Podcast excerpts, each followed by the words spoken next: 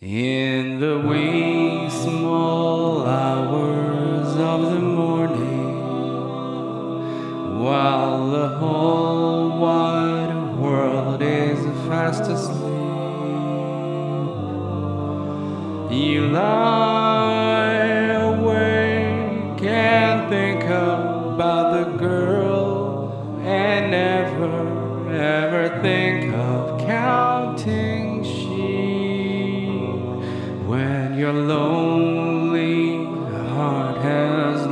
its lesson. You'd be hers if only she would call. In the wee small hours of the morning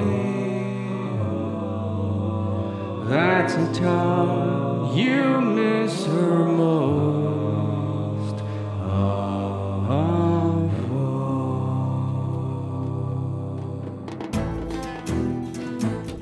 On today's episode, we talk about being a master of one versus a jack of all trades in Tavern Talk segment. We then discuss Frank Sinatra's In the Wee Small Hours for our main discussion, and Peter chooses the next topic we'll cover Herbie Hancock's Headhunters.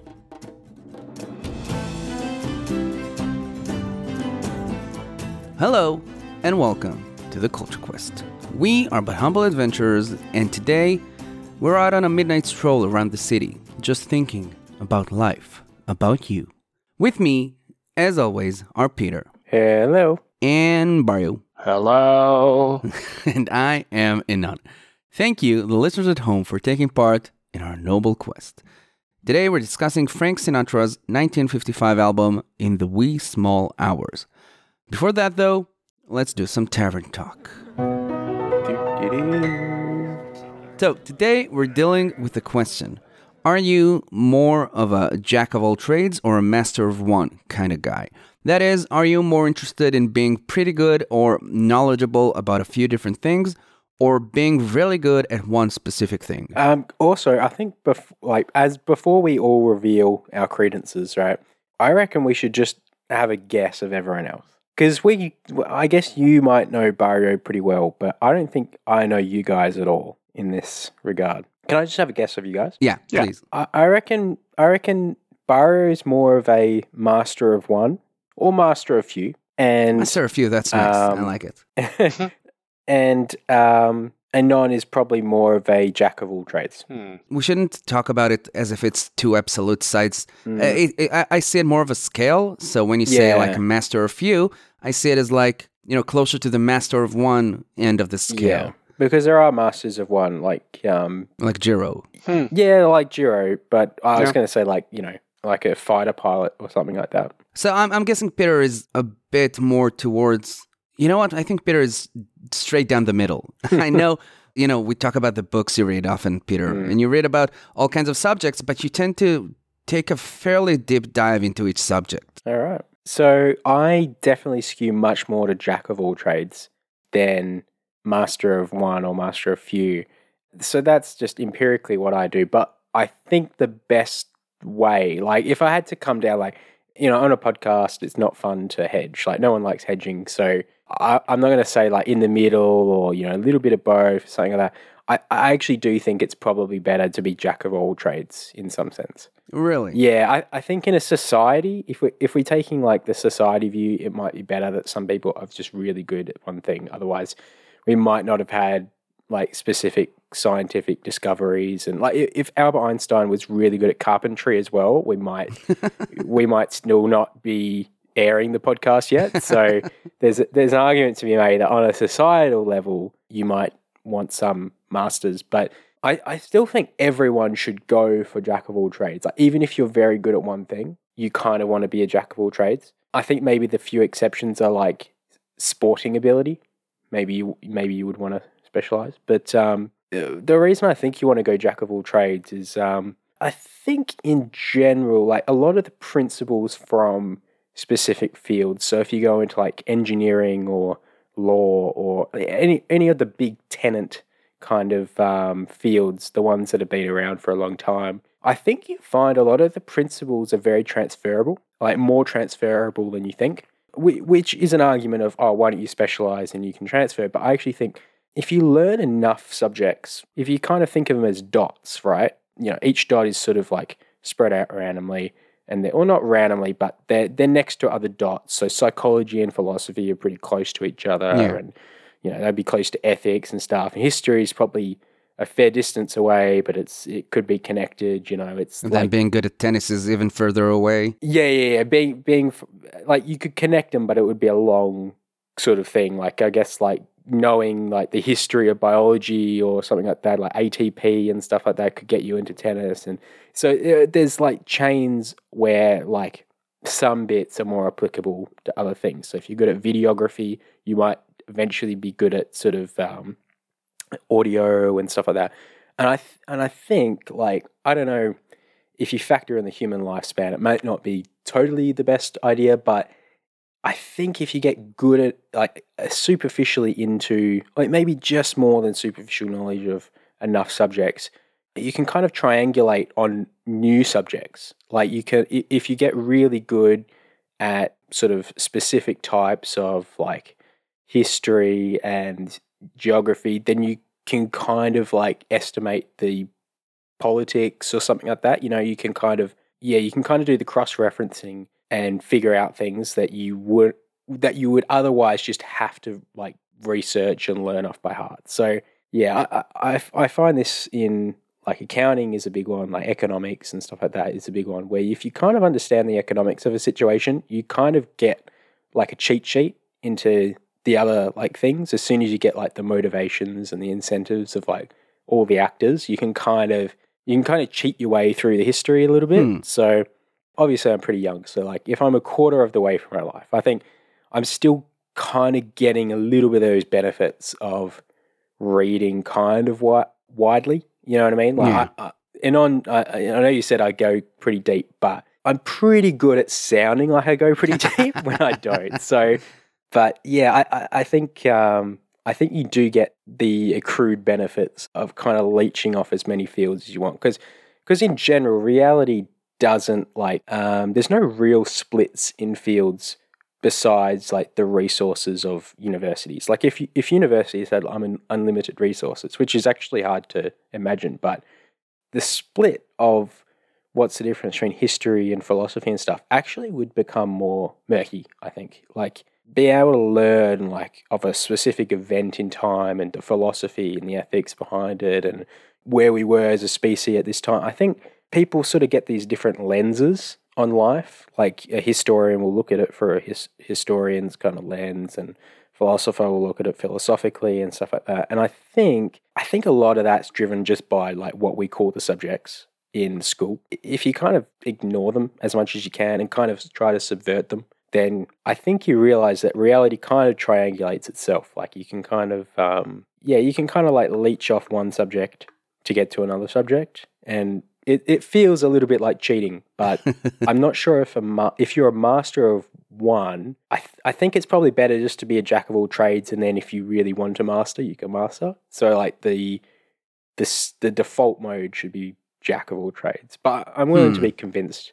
Otherwise, kind of to be honest. exploring all, all kinds of fields and being a jack of all trades. And then if you see something that like you, you feel like you fit in perfectly, then you can master it. Yeah, I think it's harder to make an argument to go from master to jack of all trades. Like it would, it would seem ob- like more idealistic, at least, to go from jack of all trades to to a master. Like it would seem like you almost have more wisdom at that point. I'm pretty much just referencing like a concept, uh, basically the unity of knowledge, which you could Google, which is basically just saying like uh, the truths in one field pretty much will um, percolate down to other fields as well. Yeah, that's a that's an interesting thought.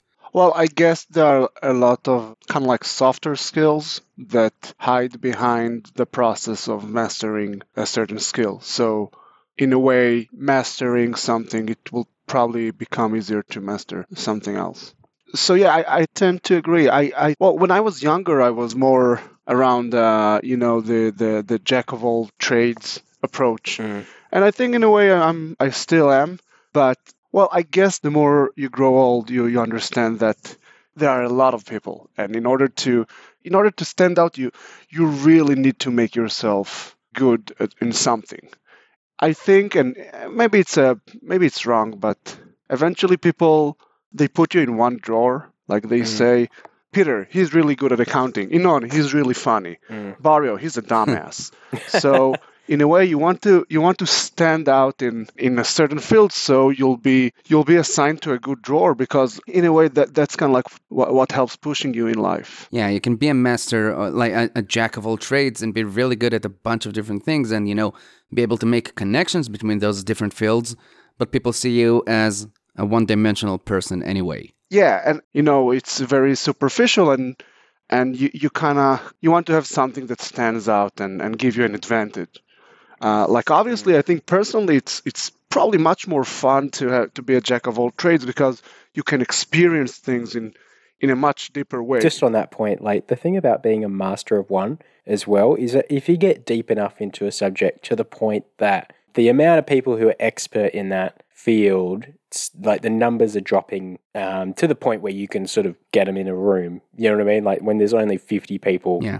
that know exactly what you know. Like I- I'm thinking in the early days of Bitcoin or something like that, this could be a situation when not everyone was aware of it and stuff, and the people who really understood it. There was forums where they would all be on the same forum. I imagine, like, um, you know, if you're doing some like really sort of niche maths or something like that, it'd be pretty lonely because like no one else is really following the plot in some sense. Like, um, there's only probably a couple people around you, like in your department, that you could chat with, and you know, if they move or if if they move on to other topics or something like that, like you know, it's kind of just you. You know, you have to kind of like forge your own way. Whereas if you're jack of all trades, everyone will be better at you at what you do. So like if you want to like read on, you know, bioethics or something, you can just like pick up a book and someone will have done 10 years of research and compiled it into a book and you can just buy it for 4.99 and just absorb that knowledge. You, you know, you it's kind of like in a board game where like someone else has to like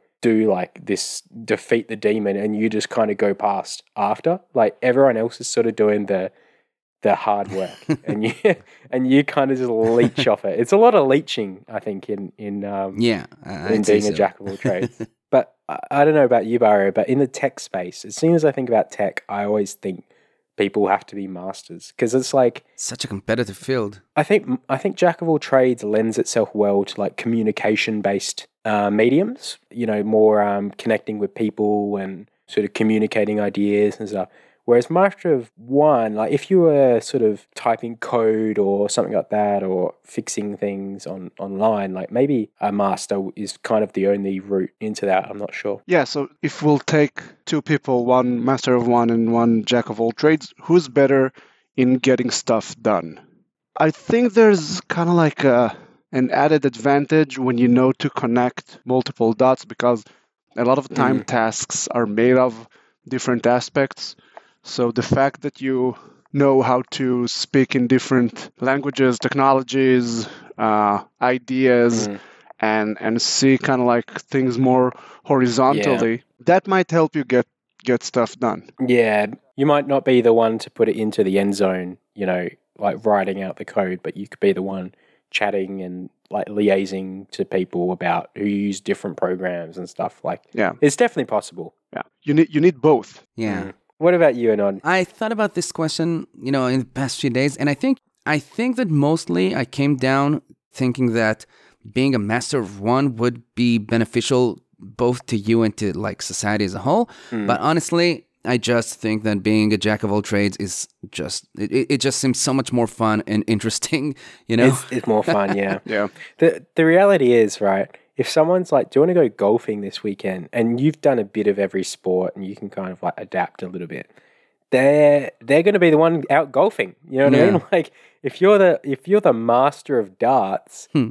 you know, like that's great, but like there's only like a few people who want to play darts, and there's always going to be people who want to play golf or ice skating and stuff like that. So I think it's eminently more enjoyable. The only thing I, I would say as a counterpoint is that you'll never learn an instrument fully. Like you'll always be the person that can noodle away on guitar, but you'll never be like in in the best band or anything like it's that. it's different by when, when you think about different like positions and different things you can do and i think that mostly you'd be you'd benefit more by being a master of one. Like if you're playing an instrument, you you'd rather be good at one instrument than being very mediocre in a bunch of, of different uh, instruments. So I think that like you know if you take it to a different direction, if you look at society as a whole, I think like maybe I'd, I'd say we should have like 70% of the people as masters of one and 30% as jacks of all trades.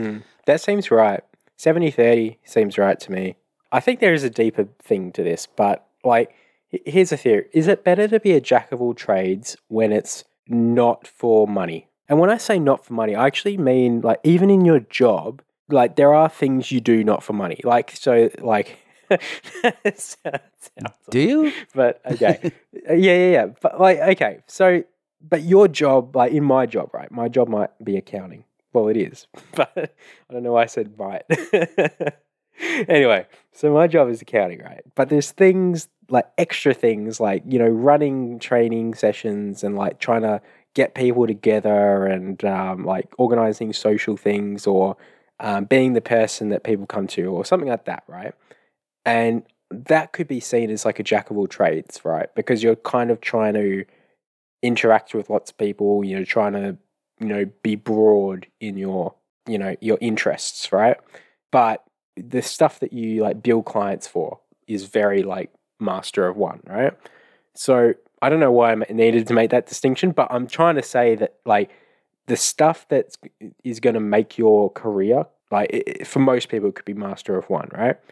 But in your social life, you want to be jack of all trades. So you want to be the person that can play a few chords on guitar and you, you know how to play like the soccer game on in Mario Kart and like you know you know how to like cook a steak and you know you can swim at, like in the beach and then you can drive a manual car or uh, you know all this stuff which is like you're you're kind of you've got a you know a foot in everything. That might be better socially and in terms of like making money it might be better for master of one. The only kind of caveat I'm putting in there is like for, you might be making money as a master of one, but to actually go and not change job, but to kind of scale the hierarchy a little bit, you might need to be more of a jack of all trades to like scale up. So in terms of like Barack Obama, right? He was a master of one in terms of being a lawyer, but to be the president of the United States, he was obviously not just a very good lawyer. Yeah. He was, you know, he was a great communicator and he had a lot of empathy and um, you know he could rally people behind him. So he arguably went from master of one to more of a jack of all trades. But i think you could say to kind of progress like to go from a master of one to a master of few you kind of almost need to like have your foot in jack of all trades a little bit. So you kind of go into master and then you gotta you gotta step back out and then you gotta go back in again. So if you're like a quantum physicist, but you want to go into like you know writing popular science books, you kind of need to go out and back in again. I don't know. What I'm trying to say is maybe there is a separation between work and, and social. Yeah, I, I I don't know for for work is a jack of all trades very good, and also for social is master of one good. It, it they both seem not good. Yeah, I totally agree. I think uh, for social, you, you'd rather be a jack of all trades and you can fit in in more places, in more social groups, you know?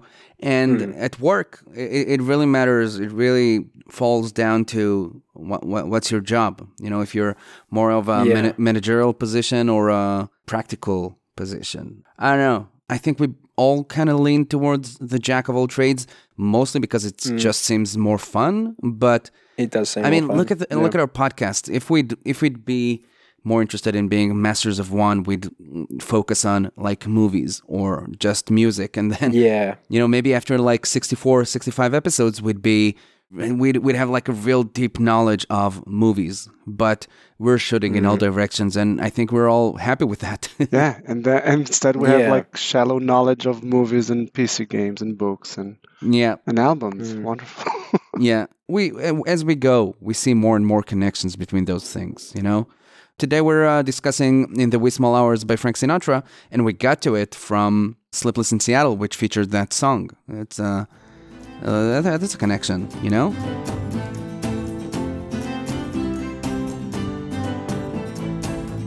in the Wee Small Hours is a 1955 album by Frank Sinatra. It's ranked at 282 on Rolling Stone's 500 Greatest Albums list. Not only that, but it was higher. It was number 100 in the first edition. Mm-hmm. I think it dropped maybe one or two places in the 2012 update. Yeah. And then it had a whopping drop to 282. Yeah. So it didn't didn't age well from what 2012 Not to, too well, yeah. uh, 2020. Sinatra's recording career started around 1946 when he released his first album, uh, known as The Voice of Frank Sinatra.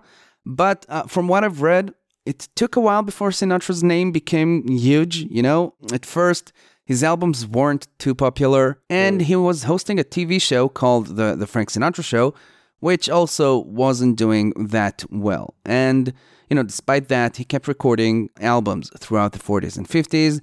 He played in a few movies. Uh, I think he even won an Oscar for uh, roles that he played.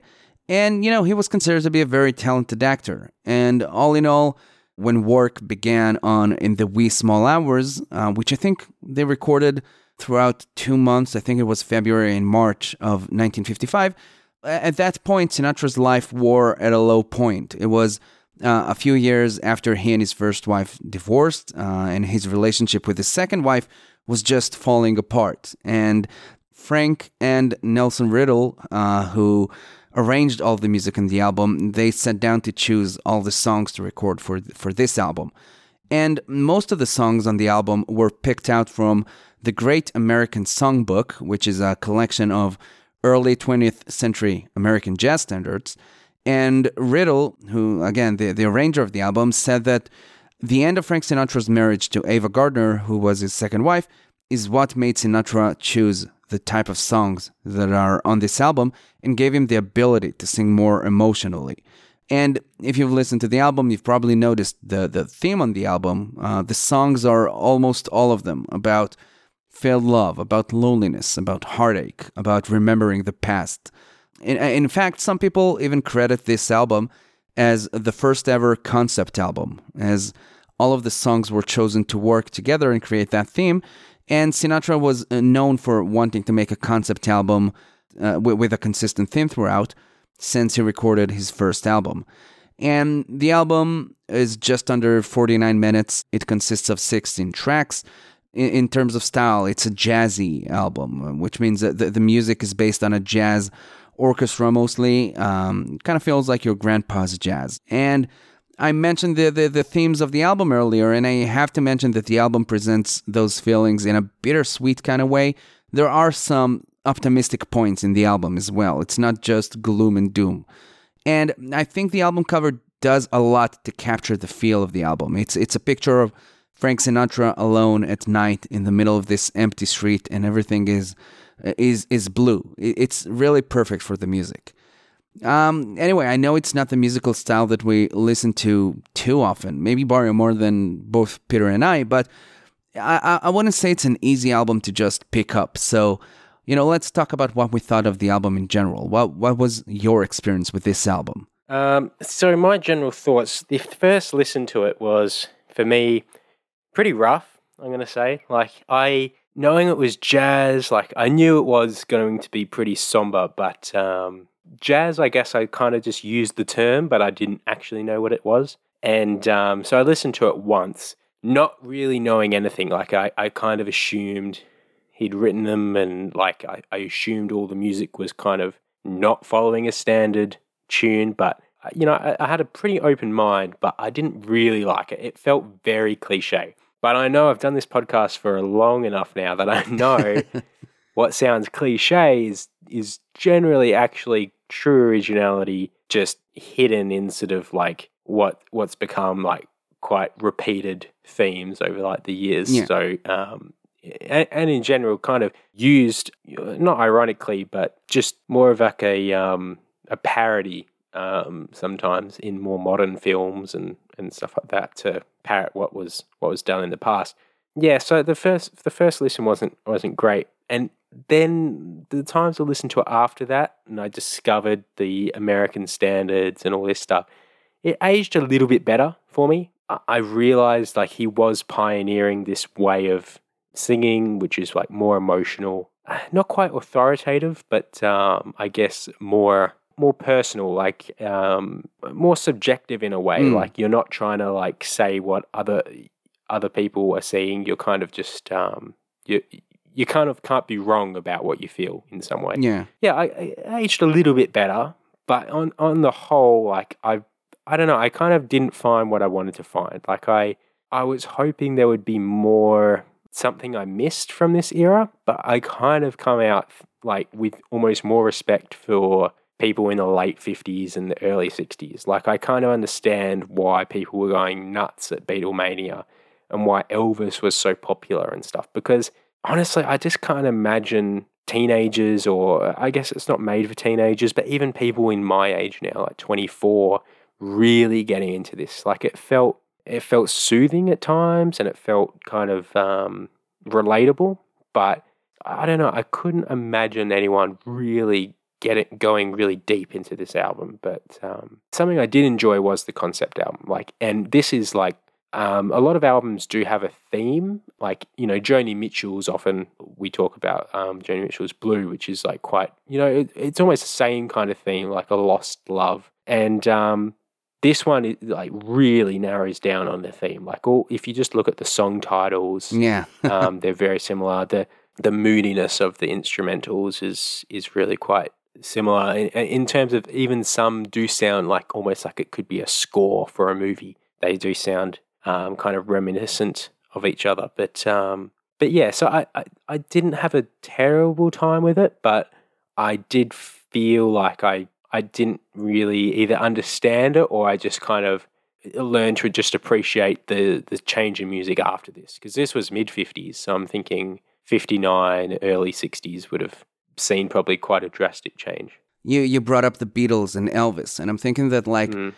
you know this music here on on Frank Sinatra's in the Wee Small Hours is such a different type of exciting. You Mhm. know, like it, it is exciting in a way, but it's it's not as catchy. It's not as you know arousing as the Beatles and Elvis music. But did you find did, did the music make you like feel anything at all, or was it kind of an empty experience for you? it was pretty much an empty experience. There was some like yeah there was some tunes where i quite um, got into it but like w- one of them that stands out was um, glad to be sad i think it's called. Glad to be unhappy. glad to be unhappy sorry. Um that one that one i actually quite liked. That one's the one i found myself playing the most but that yeah that was the closest i got to like an emotional reaction to it uh, because sometimes when i do feel sad like there is some sort of comfort in it you know like when you're at hit, hit rock bottom and you kind of at least you can sit down you know what i mean Yeah. you can kind of um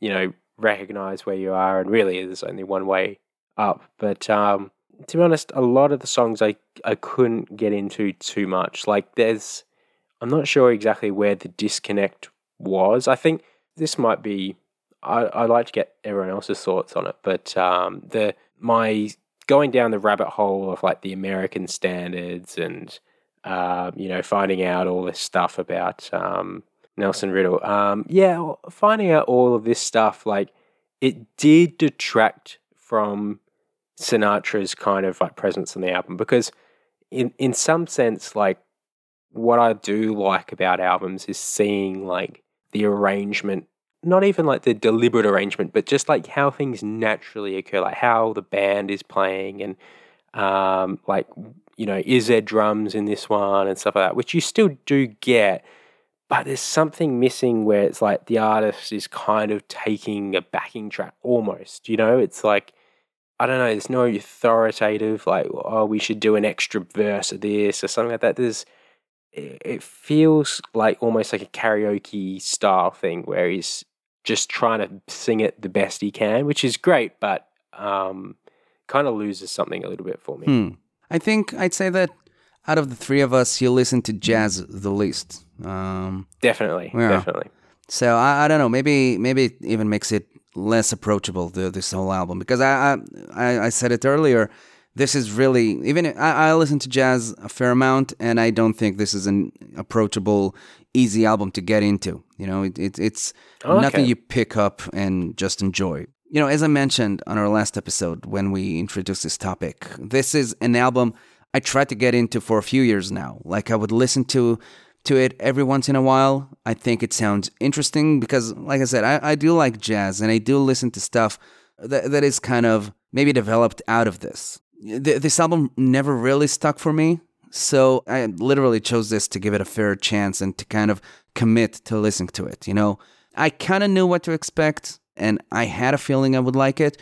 And in the last two weeks, I, I listened to this album basically every day uh, like I would say it's not the catchiest album. I'm sorry. Let, let me correct this. This is not a catchy album. I think it, I think it is a bit hard to get into, uh, especially if you're not too familiar with the style. But all in all, I did have a really good time with this album. I tried to listen to it in a few different situations, like in the background mm. when I was working, or when I was walking with the dog, or when I was going to sleep, and also. I tried listening to the songs in their original order, and sometimes I shuffled them. And I think that the most positive thing I can say about my experience with this album is that almost every time I listened to it, it stirred all kinds of feelings in me. You know, comparing this to other things, you know, th- this album came out, what, like 70 years ago? A bit over 70 years ago. And, mm, yeah. you know, I, I'm, I've listened to a bunch of jazz that came after this. And honestly, this, like you said, this feels a bit cliche. This feels a bit primitive in comparison to other stuff I've listened to, you know? So I, I, am not going to say that each song is amazing and mind blowing and everything. Uh, there are a few songs that are a bit flat, I'd say, but still, every time I listened to this album, I felt stuff moving inside of me, you know? And even if I didn't love each and every song, or even if I wasn't paying close attention to it, I felt like it made me feel things and it puts it puts me in that blue mood, even if it's just in the background and music that make you feel things like that is i think the best kind of music you know uh, on a more shallow level uh, I, I listened to the, the album quite a few times and there are still maybe like six songs that i can't hum their tune and won't recognize yeah, by the I name. got that as well. Yeah. Yeah. You know songs that weren't too memorable that's usually not a good sign for me. That's the first thing i notice. Yeah. Usually when that happens when there are songs that i don't get after so many listens it usually means that they're a bit boring. But with some on this album, I'm I'm still waiting for the click to happen. You know, I'm still giving them a chance. Like mm. I'm still I, I'm not finished with this album. I I I'm not sure if there's any deeper I can go with it. Maybe those songs are boring, but I'm I'm willing to give them a, a, try because I'm still not over this album. Uh, still, I listened to this album earlier today, and it it still it makes mm. me feel things. It makes me it puts me in a mood. You know, uh, on, on the face of things, I didn't love each and every song on the album, but every time I listened to it, I got right in the mood. So while on a personal level, the connection is a bit weak, it's not a personal favorite of mine, but I've had a lot of fun with this album. Hmm. And also, the timing was really amazing because there were a few stormy days in the in the last couple of weeks, and and this album just worked so well with like the rainy gray days you know we've had. Uh, so that that was uh, something I really liked. Barry, what, what about you? Uh, the, the, disclaimer here probably is that that I've, I've been listening to Frank Sinatra for for years. I just told Ynon yesterday that some of the songs, like I, I didn't even know that I know by heart because I was listening to them while studying for tests in school. But mm. Frank Sinatra always always appealed to me. He has something hypnotizing with his voice. So I really have a very warm corner in in my heart for him. So obviously, I I love the album. I totally agree with you, Peter. It's there is something a bit cliche, but the only reason for that to be cliche is because all the other cliches are based yeah. off it. Yeah, I figured that'd be the case. Yeah. Once you realize that, and you realize it's it's actually authentic, and that gives it some some mm. charm. I will also add that I think Frank Sinatra's voice is amazing. It's it's hypnotizing. It's charming. It's uh, emotional. It's not as emotional as it can be, but I think that's maybe some of the spirit of the time. But like I, I can understand why it didn't completely talk to you. My only defense is that I think that Frank Sinatra's greatness actually two of you would much more enjoy an album that that's not only the concept of uh, lost love and loneliness.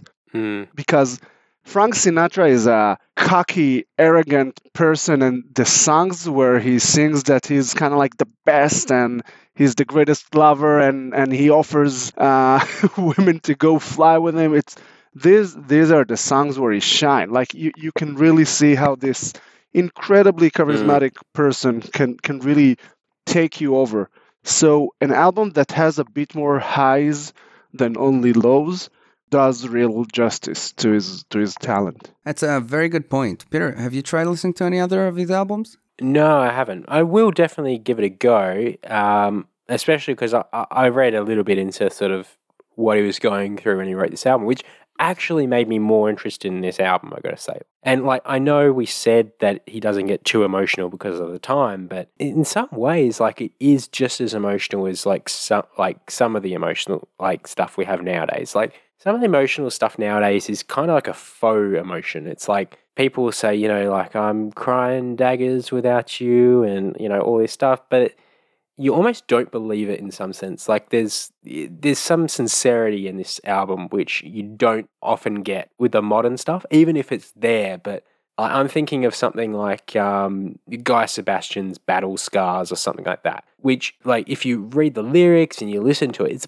very quite emotional. You know, like well, I mean, it's in the it's in the song title, but in some sense, because he's singing it like a pop song, there's nothing that says this couldn't have come about as oh wow I've got this da da da da da da da, you know like what what do you put to that and he's like putting in random syllables and he's building it up and battle scars works you know like it, it's not necessarily like an emotional song from the ground up it's just it's like a song with tinged with this sort of emotional theme whereas this album is like you couldn't have this orchestra setup and his his voice and stuff. You couldn't have this being a anything else but like a real sorrowful album. You know, it's really converging on a loss in some sense. Yeah. You know, like a love that got away or love lost.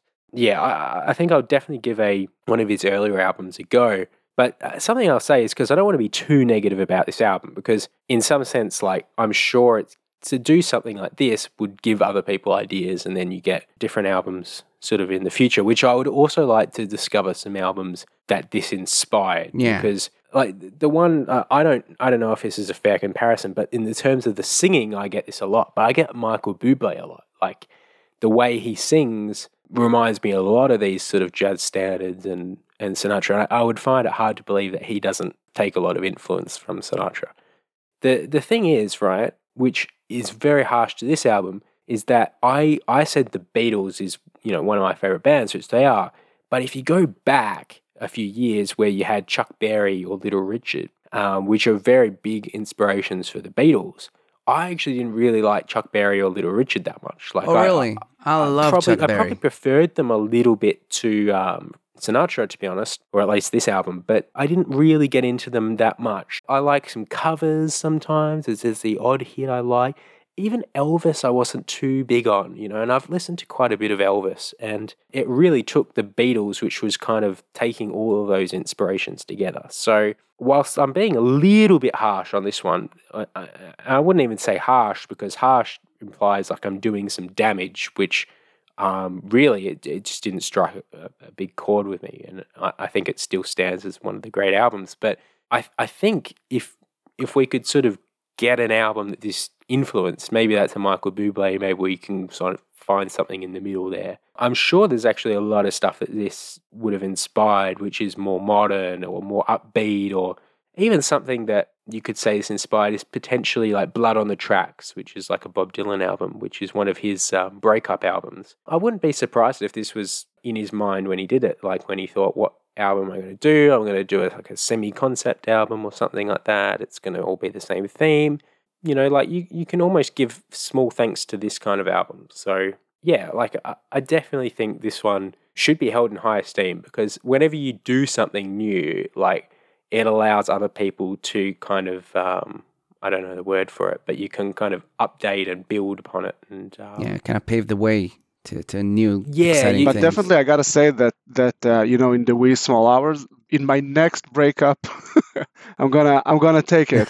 I'm gonna I'm gonna put it in in my earbuds and just go for a long walk at the beach in sunset time, and that's beautiful. Would you would you rate this as one of the one of your favorite sort of breakup albums? Uh, well, I have to give it a try when it's uh, it's a bit more raw. That's where I think I'm I'm missing something because honestly, I'm I'm looking at this album and I've enjoyed it in the last couple of weeks. I've enjoyed how blue and lonely it makes me feel, but honestly, I kept thinking, man, I wish I could share this album with someone. You know, listen to it with someone, and that's exactly the opposite of what you're supposed to do with this album, isn't it? I don't know. it is, yeah. I, I S- would say again with so. uh, with Joni Mitchell's Blue, I, I felt the same thing. I thought this is an album to stay up late with someone in the middle of the night. You know, lay lay in bed, put it in the background, and just talk about stuff. I don't know. Maybe I'm I'm I'm bad at this. What do you guys think of the of the band and the the, the arrangement of the music? Because I- I'm not going to say that we've never heard anything like it, but we usually do listen to something with drums and bass and a couple of guitars and one vocalist. you know? um, yeah, I quite liked it actually. I love that kind of orchestra. The the music here is is mostly really gentle and quiet. I, I loved the violins and flutes and trumpets. You know, that were playing and uh, almost like dancing around with each other in the background. You know, really enjoyed drowning in the music, kind of trying to notice all the the little details in the background. I loved the parts in which Sinatra let the or- orchestra take over for a few bars. I, I, I- I don't listen to a lot of vocal jazz or whatever this is called. I always kind of thought that the whole orchestra com- accompanying one singer is a bit much, but honestly, it, it it was just amazing. I loved it. Yeah. it's amazing. I don't know how many people are in an orchestra, but having, I mean, I'm guessing it's in the tens of people. They're called tenors. Yeah. but having like a fair amount of people playing all kinds of instruments at the same time and coming up with something that's really gentle and and and touching, I loved it. It's it's it felt really really personal, like as if they were playing for me. Mm. Yeah, it, it has a, a special effect where it's an orchestra, but it's still very intimate. Yeah. I Yeah. think you did li- you do listen to some other uh, jazz vocalists like Ella Fitzgerald, Billie Holiday. Yeah, but like with this album, I, I listen to them every once in a while. I do enjoy the music, but I do have to commit to, to listening to it to really get to know it. Mm-hmm. Do you guys focus on the, the lyrics of the album at all? Yeah. Yeah, more more so than most other albums, to be honest. Yeah, they're kind of a major component of the music here. yeah, you you kind of can't sort of listen to this a little bit without getting Yeah. into lyrics. Like I did, I did quite like a lot of them. I get, I think my favorite definitely was "Glad to Be Unhappy" Mm. because verse two is very good. Fools rush in, so here I am, very glad to be unhappy. I can't win, but here I am, more than glad to be unhappy. Unrequited love's a bore. I've got it pretty bad.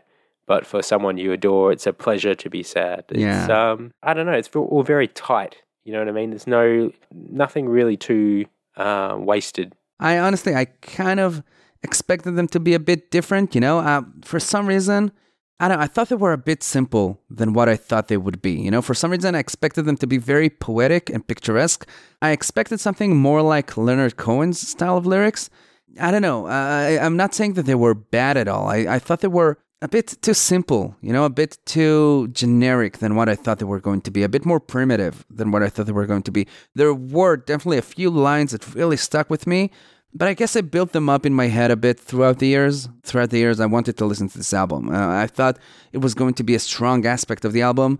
It was just pretty good. Yeah, I, understand how, you got there. You you hear Frank Sinatra and you hear like his name kind of walks before him, so you expect something big. But I I gotta say that I think that's part of the charm that they're really straightforward. Yeah. Like they're saying things that anyone can understand and anyone can can relate to. Totally agree. Water is wet. oh my God! And Yes. you can Not quite like drink it. and it's like, yes, yes, I've experienced this. Have you heard this? you just got to say shit that's relatable. you know? How about how about favorite and least favorite songs? Do you guys have anything you want to bring up? I have a few I want to bring up, but I, I don't want to go first. All right, I, I'm happy to. Well, I've kind of um, outed my favorite as glad to Yeah, be happy, I, but I, I did. can Yeah. guess. I, I I did quite like. Um, Can't we be friends? That Oh. one was quite nice as Can well. we be friends? I love that song. How do we play songs now with this new bot? It's fucking impossible. it's absolutely nuts, mate. Discord must be like every time we play a song, there must be someone who dies because they've made it extremely hard to play a song.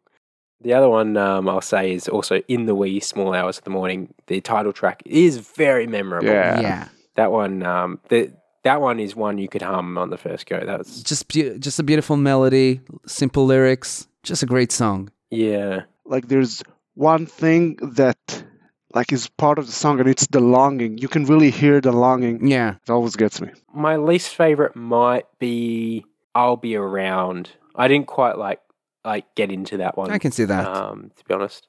yeah, it was one of the least memorable to when he's gone, or whatever he says there. Yeah, Like last night when we were young, before it was like decent, and then "I'll Be Around" kind of fades away, and "Ill Wind" again like kind of falls in the same category. It's a bit forgettable, and then it never entered my mind. I quite like. hmm. There are a couple of songs here that, that I know really well and I really love, but I actually um, I find myself really liking track number four. I get along without you very well, which I haven't known before. I get along without you very well. Yes, like I think I know it from Of course I something do. something with the melody really rings a bell. It sounds familiar. So maybe I heard it in someplace Mhm. before. You know what it sounds actually? It sounds like something Michael Jackson would go on to write. Hmm. You know, it, it did sound like one of his sort of ballads. Michael Jackson? Yeah, no, it definitely did have that tinge to me. There's something about it that maybe reminds me a bit of the Jackson 5 era, you know? They had a few Yeah, really blue kind of ballads that might somehow remind me of this. So I, I can kind of Mhm. see that. A, a bit of a stretch, but I can see that. Mm. I don't think I have a, like an official favorite song from this album, but you know, there, there are, there's a few songs I do want to mention. I one of the songs I really connected with early was Mood Indigo. Oh I damn! think- Sorry, I forgot to say that, but that's yeah, it's a favorite for me as well. I'm happy to hear that because usually, like last time we did an album, you guys hated the two songs I, I brought know. up. So this is why you wanted to go last. exactly. I was a bit nervous about that. but Mood Indigo, I think that in terms of the lyrics, it's one of the bluer songs on the album. Like he says, he starts the song with, You ain't never been blue until you've had that mood indigo. But in terms of the feel, I think that relatively it's one of the more livelier songs on the album. It's yeah. uh, again, relatively, it's one of the more catchy songs on the album. And probably because it's easier to get, I'll listen to it more often and I paid more attention to it when it came up. No, that's a that's a good go. That's that's a, that's a good one. Um, the instruments on that one are, are really fantastic. Yeah, like between each and every line, one of the instruments goes for like a, a quick musical sentence, you know, or like Yeah. there, there's a trumpet and then there's a flute and then uh, it's it's really it feels like a dance, you know. It feels like the, the, the orchestra is dancing around his vocals. Another song I really liked was Dancing on the Ceiling, which Oh, I think is track mm. 14. I think it's another catchy, fun song. It's definitely blue and sad, but it has this optimistic side to it, and it's one of the more bittersweet songs here. It was one of my earlier favorites from this album, and since I noticed it, I kept waiting for it to come up. I think it's really charming. I love the melodies in the different parts. I also really like the, the lyrics. There's a, line there. He goes, I love my ceiling more since it's a dancing floor just for my love. I, I loved it. Another one I wanted to bring up was Can't We Be Friends, which Peter, you've, you've mentioned. Uh, Yep. Honestly, I think it's one of the stronger songs on the album. It's about a guy who knows the girl he loves is going to break up with him, and it hits me every time I listen to it. I, I also I love how the intro uh, for the song and the first verse are so clearly, you know, distinct from each other. I love it like when the drums and the bass come in and like you can feel how the intro is over and the rest of the song begins, you know? Mm. And one last song I can't not mention is Deep in a Dream. I think it's track five. Oh, really? Oh, Okay. I, I loved it. It's it's a beautiful song. Like in terms of the melody, it might be like it might feel the most familiar on a first listen because it's a bit of a generic melody, but it works. It's it's really Hmm. beautiful stuff. The instrumentation on that one's interesting as well. It feels very James Bond almost. A bit, yeah, I, I can see that. And honestly, the lyrics I thought were amazing. Maybe maybe the, my favorite on the album. Like he's dreaming of his love, and everything is beautiful about it. You know, he's talking about how like I think music is coming out of the of the ceiling and like they're dancing and everything. The smoke turns into stairs, the smoke from his hmm. cigarettes and stuff like that. I don't remember, but in the end, he wakes up and it's just a dream, you know, and he snaps out of it and everything is blue again and he and, and his love is not there. I I don't know. It's it's another really strong song. I, I think it's it's great. To be honest, the first side was probably the stronger side for me. Um, like if I look through the tracks, the first, even the first five are really quite strong, and then uh, I don't know. I see your face before me was um, mediocre for me. Can't we be friends? Another fantastic one, and then when your lover has gone again, sort of mediocre. Whereas the second one, there's sort of a stretch of songs there which didn't really connect with me. Like Dancing on the Ceiling didn't really connect with me. Like the last three didn't. I see um, Frank was credited as a writer on This Love of Mine, and I was really hoping, like, because I remember when I got past like 13 and I was on to 14 and 15, I was really kind of looking forward to This Love of Mine. And I don't know, like, I guess maybe I paid less attention and just kind of skipped over them the first time, but I don't know, Dancing on the Ceiling didn't really do too much. I'll never be the same, really kind of, I gushed over a bit and this love of mine was not as good as, I thought um, it, it was probably going to be. So I don't know, like the, the last half of the album are kind of, I, I guess it's not it's like a super long LP, but it's um, I, I don't like to put like a time limit on albums because I kind of think they should just be as long as they want it to be. But I kind of feel like if you have like ten songs there, I it kind of would have kept my attention a little bit more, and I probably would have got to know them a bit more.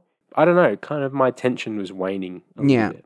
Like I loved Dancing on the Ceiling, which was one of the last songs on the album, Mhm. but I don't know, somewhere between song 9 and the last one, 16, there was like the the concentration of the least memorable songs for me. yeah. And I don't know if it's because my my my attention was waning at that part of the album because sometimes even when I listen to those songs on shuffle and they'd come up early, Uh, they didn't really stick in my mm. mind. But yeah. Okay. But do you have like a song that you didn't like on it? Not specifically. Like I think even the songs that I didn't connect with are still nice to like. It's uh, so even if it doesn't get you, it's it plays in the background and it's nice. Yeah, even the least memorable songs gave me that blue, lonely feeling. So Yeah. I can't really complain. Something I, I, I found interesting that, that many times when I was listening to this album, I could feel how these songs inspired a lot of my favorite Tom Waits songs.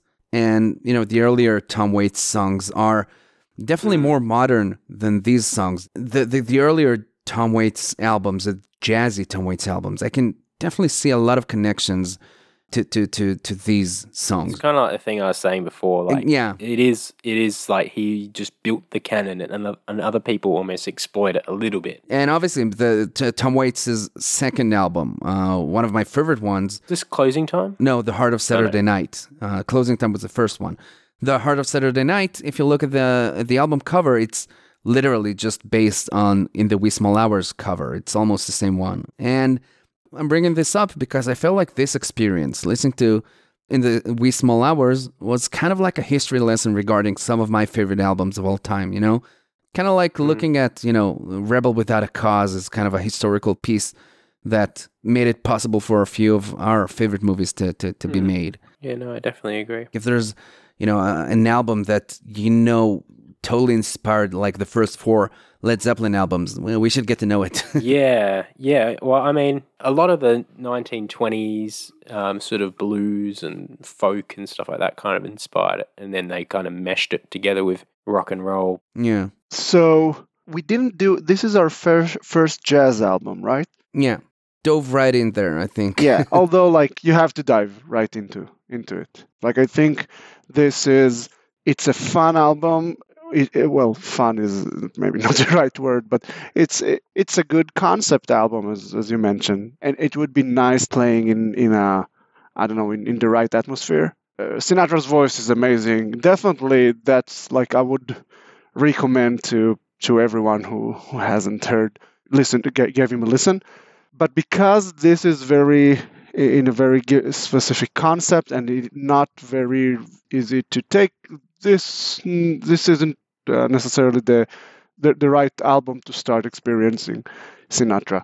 So this one, I, I initially came out quite negative because, in some sense, like it definitely wasn't like eminently pleasurable to listen to. Like I didn't I didn't find myself really sort of getting into it and losing track of like um, how much I liked it, which Yeah. which does sometimes happen. Uh, But in some sense, I haven't. It's not like it's been a I've unveiled anything like ungrand or sort of that has detracted from the gravitas of uh, his music. It's it does feel cliched, which is almost like a compliment in some sense because if you do something well enough uh, and polished enough, you um, you you sort of need other people to follow you to be a cliche, you know. So um, it is a tribute to him that there are so many um, artists nowadays that would consider this cliche. So I am looking forward to listening to some more jazz. Um, definitely some more Frank Sinatra as well. Probably going back um, earlier. Um, and also to that 19, I think 53 to 60 compilation. So Yeah. um, that one's definitely on the list. Um, in terms of like the album art, the presentation, like the, the everything is really cohesive. I mean, as a concept album, I think it really works. Yeah, I, I- definitely think um, the the lyrics and the the singing, the the style of singing, the uh, mode of singing is definitely something you'd hail as probably the, the best sort of attribute of the album for me. Would I say this is like holy grail material? Probably not, but it's definitely something I would I would give a give a go of again. Like I guess we didn't really talk about what where it's useful to to play it, but uh, I think it would definitely go well at a dinner party or something like that. So um, yeah, I probably this will stay on stay on the sort of the albums um, list on my um, sort of on my phone, and and it, it'll definitely get played again. So yeah, Yeah, this is a good album to keep in your library, and maybe in a few years, you know, just giving it another go and suddenly finding more into it. Mm. I don't know. wait for someone to leave me at the altar or something like that. Yeah. and I'll play it. I, I love this album. I, I had a great time with it so far, and I think I'm going to keep listening to it a bit longer. I think it has a magical feel to it. Th- th- This is really a perfect album for like a gray morning, or I- I'm saying morning because I listen to it a lot of times when, in my morning walk with my dog. But this experience, you know, also got me to listen to a few different Sinatra albums. I used to listen to a bunch of his more swinging album uh, a few years ago, but like now I listen to a few more of his albums from from the 50s, but I also added to my library a few of his later albums from the 60s and 70s as well. I felt like I needed an album like this in my library. You know, you, you have to have an album for every situation. And I feel like I had blue albums, but not this shade of blue, if you know what I mean. Not this kind of sad, you know. And if I'm honest, I can't say that this album shot straight into my favorite of all times list. Uh, as much as I think it's a, it's a beautiful album and I enjoyed it, it didn't perfectly click for me. But like I said, an album that easily stirs up my feelings is an album that just deserves a lot of praise. So, as we do at the end of each step of our quest, we're going to take a vote that will decide whether or not Frank Sinatra's In the Wee Small Hours, I love the name In the Wee Small Hours, has a place in the Culture Quest Essentials Guide. We will vote with a gentlemanly tip of the hat for yay or an ominous stroke of the mustache for nay. And the vote must be unanimous in order for it to pass. Let's vote. Uh, Barry, do you want to go first? Uh, yeah, um, I think Sinatra should definitely be in the Quag. I think specifically this album shouldn't, so I'm going to stroke my mustache. I I will also stroke my mustache. I'm going to tip my hat. I, I love this album. Mm. Yeah, uh, I know this isn't going to get in there. because Both of you have stroked your mustaches, but I love this album. I think it's. Um, I, I I said it a few times. It's not an easy album to get into. It's not the catchiest. It's not the the best entry point to jazz at all. But I this has such a magical feel to it. I, I'm really happy that we've we've done this. I'm really happy to get to know it. That, that we got to know it and I, I definitely do recommend it. I've recommended it to everyone I, got, I, I came across in the last couple of weeks. So I definitely think this album is worth uh, at least a listen or two. But yeah, uh, this is out and totally understandable.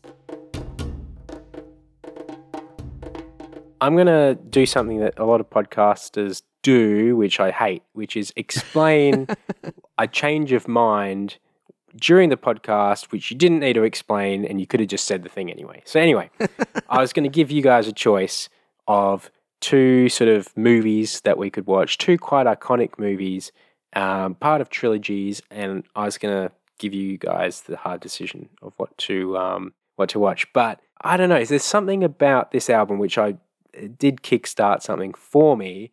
And we did just do sort of a um, you know a bit of a marathon with the chick flicks, the romantic comedies. So um, I don't know. I feel like I want to keep the jazz theme going a little bit. So I'm not going to give you a choice. Okay. Uh, I I'm going I'm, I'm going to um, select something, but it, it's not going to be Frank Sinatra. I wanted to do something that is quite different. The album cover is blue again, um, but and I'll tell you how I discovered. it. I discovered it. I have to know. discovered it today. um, so my dad is actually testing out his new speaker system. Like he's got new speakers, new vinyl record player. He's been collecting vinyls for a bit, so he's he's still waiting for one piece of um, the vinyl thing. Uh, don't ask me what it is; I don't understand it. But he's waiting for one piece. So we're testing the, his CD player with the speakers. Uh, he had two CD players, so we wanted to um, sort of test the difference between them. So we played a couple songs. We played "Boy in the Bubble" by Paul Simon um, Yeah. to test the difference, and we played um, played uh, "Mean Mr. Mustard" from Abbey Road. And then the third one, he says, "You don't know it, but I'm just gonna play it because it, you know, wanted something really punchy." And um, so he played a song, which I didn't know the name, of, but it did sound like really, like really cool, like really cool. You know, when you hear something and it just sounds cool. hmm Well, it was funky. It was it was jazzy. It was um, it was interesting. Um, so he's he told me what it was, and it's it's an album by Herbie Hancock, which I've never heard of in my life. It's from his twelfth studio album um, in 1973 called Headhunters. So I'm not sure if it's ringing any bells for you. For me, it rang no bells. So this is completely in the void but it's uh, apparently it did hit the mainstream. So it was a commercial and artistic breakthrough for Hancock, reading off Wikipedia, crossing over to funk and rock audiences, which I think would be um, quite apt for sort of what we've what we've done before. We haven't done funk, but we've done a bit of rock. So so there's four songs on the album, but it does go for I believe about 40, 40 minutes. Um, so I'll- the first yeah, yeah. It's just I know this album like perfectly. I I've listened to this album. Do you? Oh, I love this album. I I have it both on CD and on vinyl. Are you joking? And no, I'm not at all. I've I think I bought this album like 10 years ago and I listen to it all the time. It's one of my personal favorites. Hmm. Oh my god! Yeah, and I don't know if you want to we'll have still um, do it because it's it, it, What, it- we'll see what Barrio. Yeah. Barrio have okay. Here's the decider.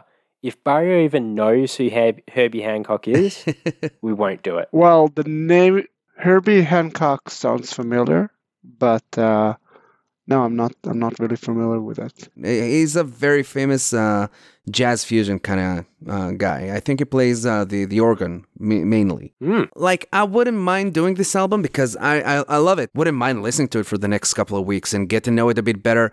You know what? It, it's it. I can take this opportunity to get to know Herbie Hancock. You know more uh, instead of getting Okay. to know the album, getting to know the the, the everything around the album. I, because I definitely would love listen listening to this album a bit. All right.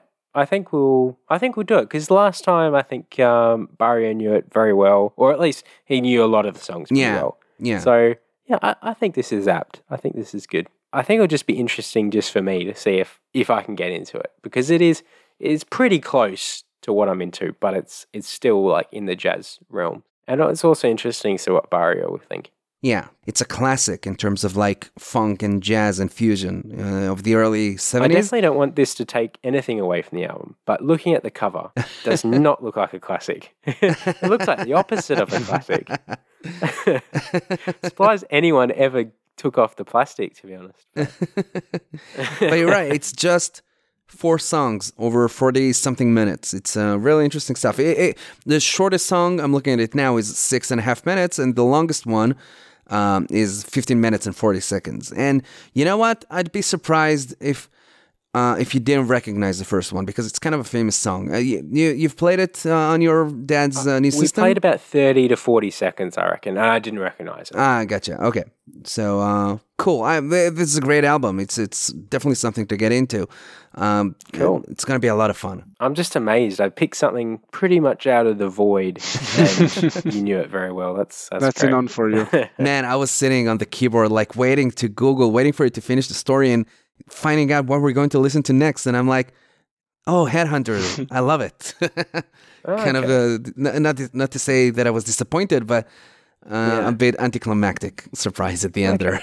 well, hopefully it's new for the listeners as well. yeah, so. yeah, it's gonna be a fun experience, uh, no doubt about it. So, thank you, Peter. Thank you, Mario, for staying true to our goal.